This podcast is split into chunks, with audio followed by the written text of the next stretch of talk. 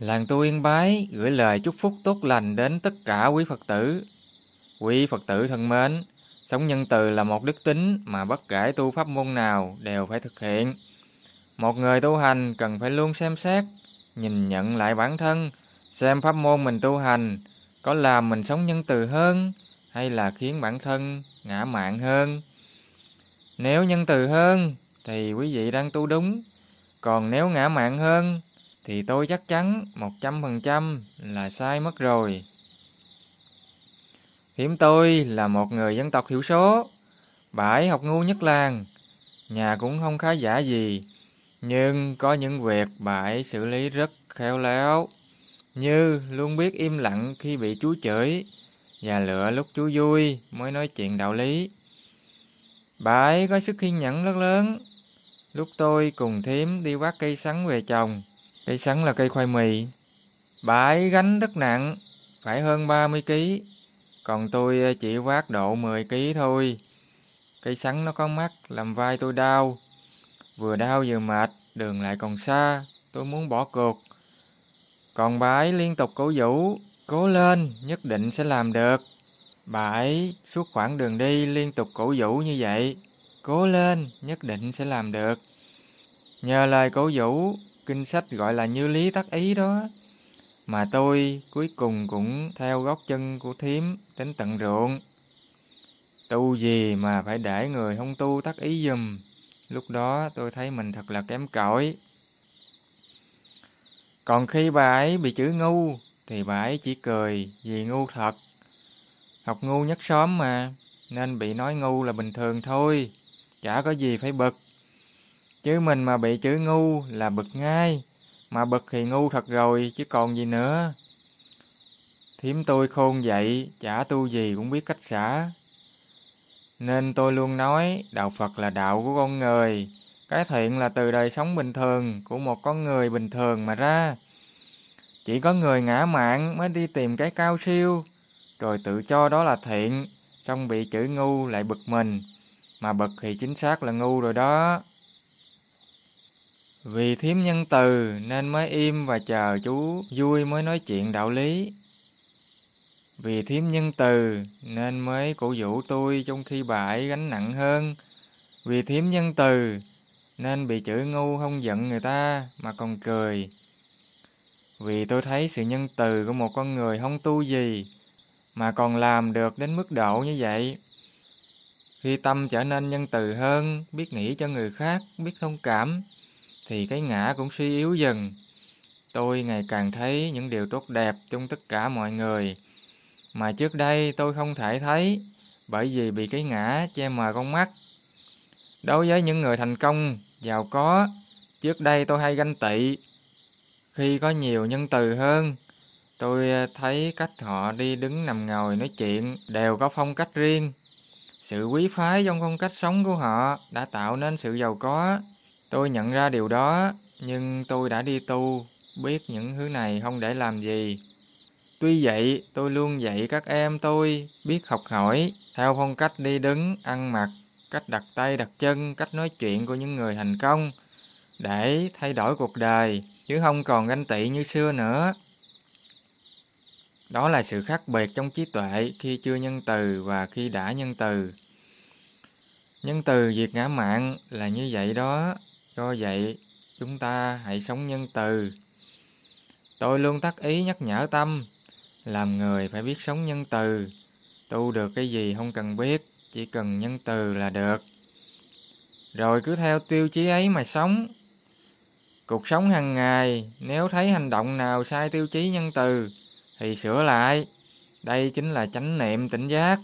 Chánh niệm là niệm nhân từ, còn tỉnh giác là thấy việc gì không nhân từ là biết ngay mà xử liền. Chứ quý vị cứ tập trung vào hơi thở, tập trung vào các hành trên thân, mà nghĩ đó là chánh niệm tỉnh giác, thì có ngày bị thần kinh ráng chịu đó. Nhiều người ra làng tu yên bái bị rồi, đau khổ hơn lúc chưa tu. Những thứ cao siêu là cái bẫy của ma dương tham sân si, khiến con người ta mê muội tăng trưởng ngã mạng không thể giải thoát. Do vậy, hãy tỉnh giác trước những thứ được xem là siêu việt. đó chỉ là mồi nhử ta vào bẫy, rồi chết trong đó mà thôi. Khi ngã mạng, ta thường nói những lời khiến người khác khổ, thông thường là nói những lời chê bai. Còn khi biết sống nhân từ, thì chỉ muốn nói những gì làm cho người ta vui. Như vậy là tu tập chánh ngữ. Mà nói như vậy, tâm sân nó không huân tập, mà nó huân tập tâm nhân từ. Nhân từ thì không tranh giành, nên tâm tham bị diệt. Nhân từ thì biết thông cảm cho lỗi lầm của người khác, do vậy mà không sân. Mỗi ngày, não bộ xóa đi một ít tham sân si và ghi vào các neuron một ít nhân từ. Thời gian trôi qua, sẽ có một ngày xóa hết tham sân si trên não bộ. Một người tu hành mà không hiểu nguyên tắc dùng hành động đạo đức để xóa hành động tham sân si trong não bộ thì sẽ tu hành rất là nhan nan. Hầu như ai cũng nhìn trưởng lão Thích Thông Lạc tu 6 tháng, nghe trưởng lão kể về giai đoạn ngài độc cư, rồi nghĩ mình cũng làm như vậy là sẽ tu chứng giống trưởng lão, mà không biết là trưởng lão đã tu từ lúc 8 tuổi, trải qua hàng chục năm sống với tâm cao thượng, cuộc sống đạo đức cao thượng, mấy chục năm đó đã xóa gần hết tham sân si trên não bộ của ngài nên trưởng lão mới sống độc cư miên mật như vậy mà tu tập rốt ráo. Còn mình đâu có quá trình huân tập đạo đức để xóa bỏ tham sân si như trưởng lão đâu. Nên giờ phải sống cuộc sống đạo đức để xóa bỏ dần.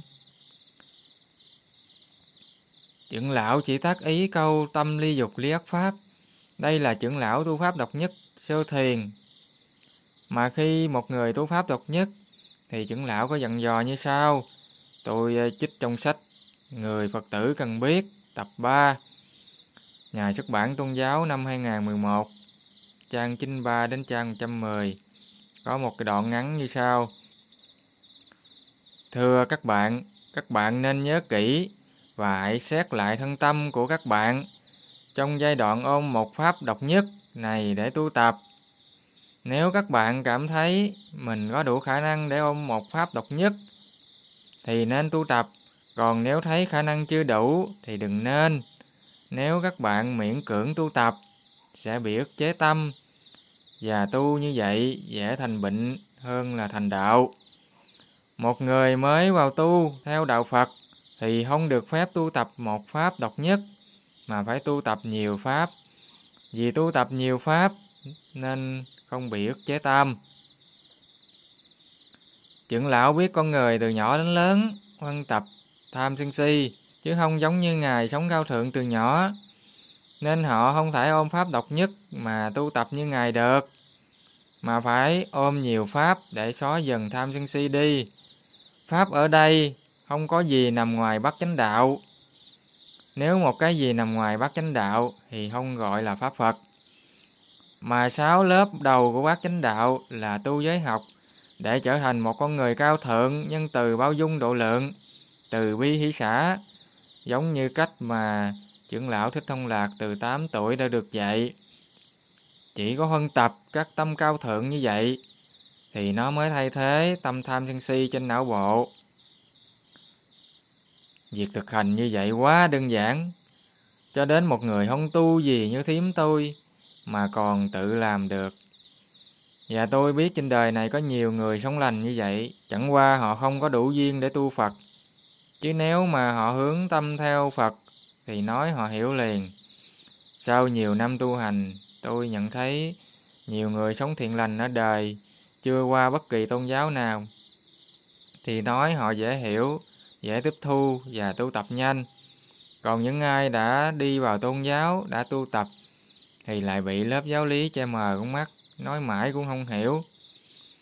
Tôi đã đọc rất nhiều kinh sách và tôi có thể bỏ tất cả những kinh sách đó ra khỏi đầu khi tôi thấy bản thân mình biết nhiều mà bị chữ ngu vẫn bực. Trong khi thím tôi không kinh, không sách, lại không bực, mà cũng không có bất kỳ pháp môn tu nào để xả. Từ đó tôi luôn nói với bản thân, cái gì sai rồi thì bỏ đi, đừng có tiếc. Tôi luôn tự tác ý nhắc nhở bản thân như vậy. Cái gì sai thì bỏ đi, tiếc mấy cái sai làm gì. Nếu nó đúng thì sao còn bực, sao còn tham. Rồi tôi quan sát những người sống thiện lành ấy, họ làm sao mà có thể không tức giận được. Đó là vì suy nghĩ của họ hướng về những điều đạo đức, như vậy chính là chánh tư duy. Họ nói những lời đạo đức, như vậy là chánh ngữ, và họ làm những việc tốt đẹp là chánh nghiệp. Do tinh tấn sống như vậy mà tâm sân của họ bị suy yếu. Thực sự lúc này tôi nhìn thấy bát chánh đạo, nơi một con người đang sống thật, chứ không còn nằm trong kinh sách nữa. Bát chánh đạo thực sự tồn tại, kể cả khi họ không được Phật dạy. Do sự nhân từ của thiếm đã làm tôi từ bỏ cái ngã và tập sống nhân từ như vậy. Tôi đã bỏ tất cả kinh sách và làm lại một cuộc đời khác. Một cuộc đời thực tế không có ảo tưởng mơ hồ. Do vậy, khi tôi nói lên chi kiến của bản thân, quý vị có thể cảm nhận những gì tôi nói là không kinh, không sách. Khi cần trích dẫn thì tôi mới lôi kinh sách ra cho quý vị tin thôi. Chứ còn mấy thứ đó rất là vô vị, tôi đã quăng đi từ lâu rồi. Những ai chấp chặt kinh sách thì à, tôi cũng chỉ cười mà thôi. Tôi không có thích tranh luận. Tôi đã hiểu vì sao thời Phật không kinh không sách mà người ta tu dễ ghê luôn. Đâu có khó khăn như bây giờ đâu. Sự sống nhân từ của thiếm đã khiến tôi hạ cái ngã xuống và quăng hết đống giáo lý suông ra khỏi đầu. Từ đó, tôi biết mình phải làm gì tu gì để quăng những tâm ác ra khỏi đầu. Nếu quý vị nào không tin thì cứ tu tập các pháp môn cao siêu.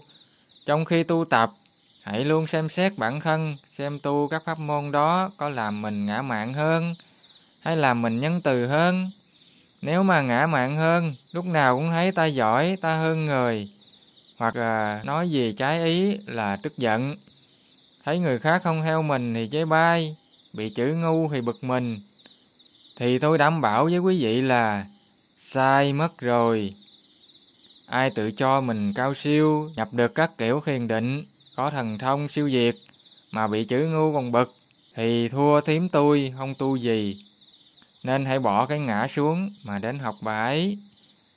Tôi luôn tự nhắc nhở mình, cái gì sai rồi thì bỏ đi, đừng có tiếc mấy cái sai làm gì. Nếu nó đúng thì sao còn bực, sao còn tham. Chúc quý vị à, thân tâm an lạc, đại hùng, làng tu yên bái. Xin chào mọi người.